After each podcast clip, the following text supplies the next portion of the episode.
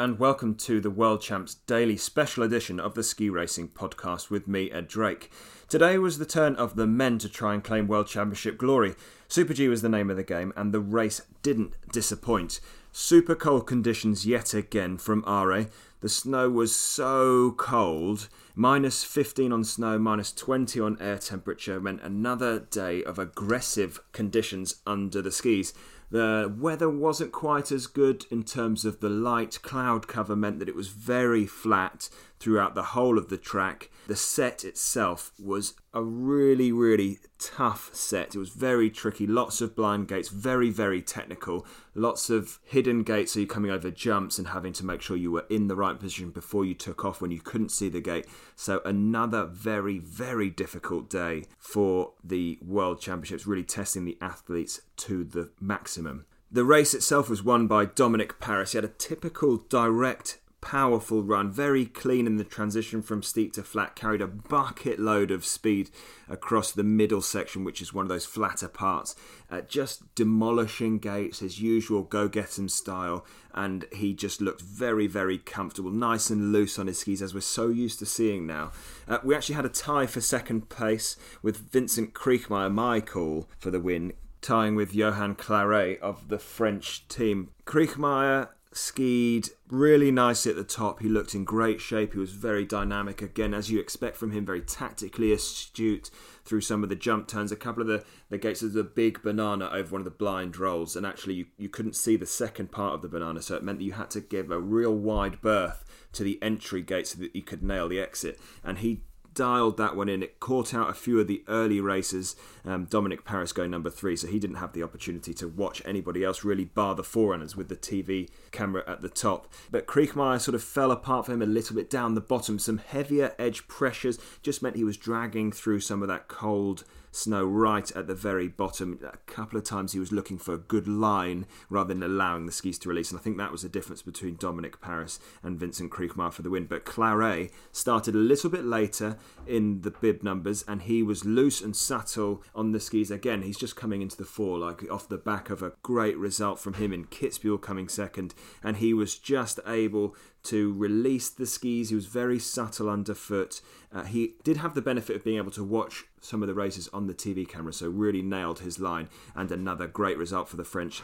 A little bit disappointing for Svindal finding himself a bit overly aggressive, charging pretty hard, and just not quite having that loose and subtleness under his feet. And then I think if you're carrying a bit of an injury, it actually means that you, you are unable to sort of look for that soft and dynamic style. You, you kind of bracing a little bit against it, and Svindal finishing back uh, just under a second off the pace in 16th place.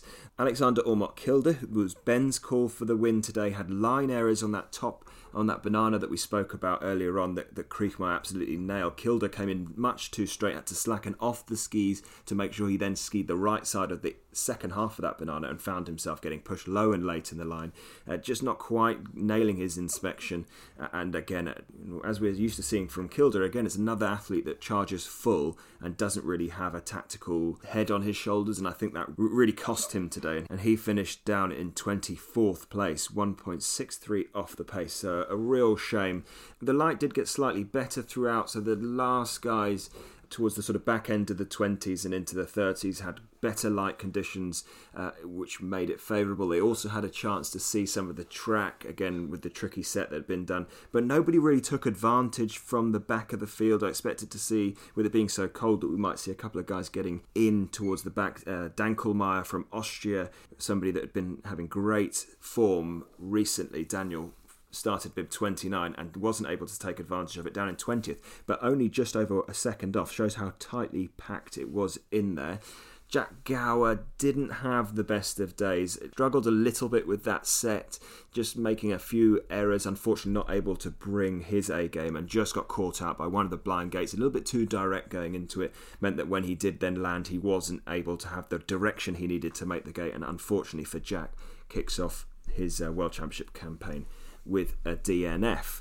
Felix Monsén was the quickest for the Swedes back in 19th place. He had a good race, uh, trying to put in a good performance for the Swedes. He was just over a second off, started with bib 37, so he was one of the guys that was able to put in a, a decent shout. But even though he was only 1.08 off, found himself in 20th place.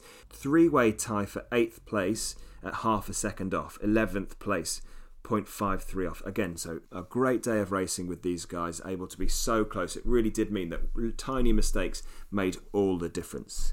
Just before we leave you, a couple of announcements have, have come out. We spoke about in the pre World Champs podcast that it would be interesting to see whether the athletes take the team event seriously, and Marcel Hirscher has decided that he won't race in the team event. So I think that sort of backs up the fact that these guys don't rate this event as high on their list of priorities. So, so Hirscher's taken that one off to try and give himself a bit more chance and a bit more time to rest and really focus in on his tech races.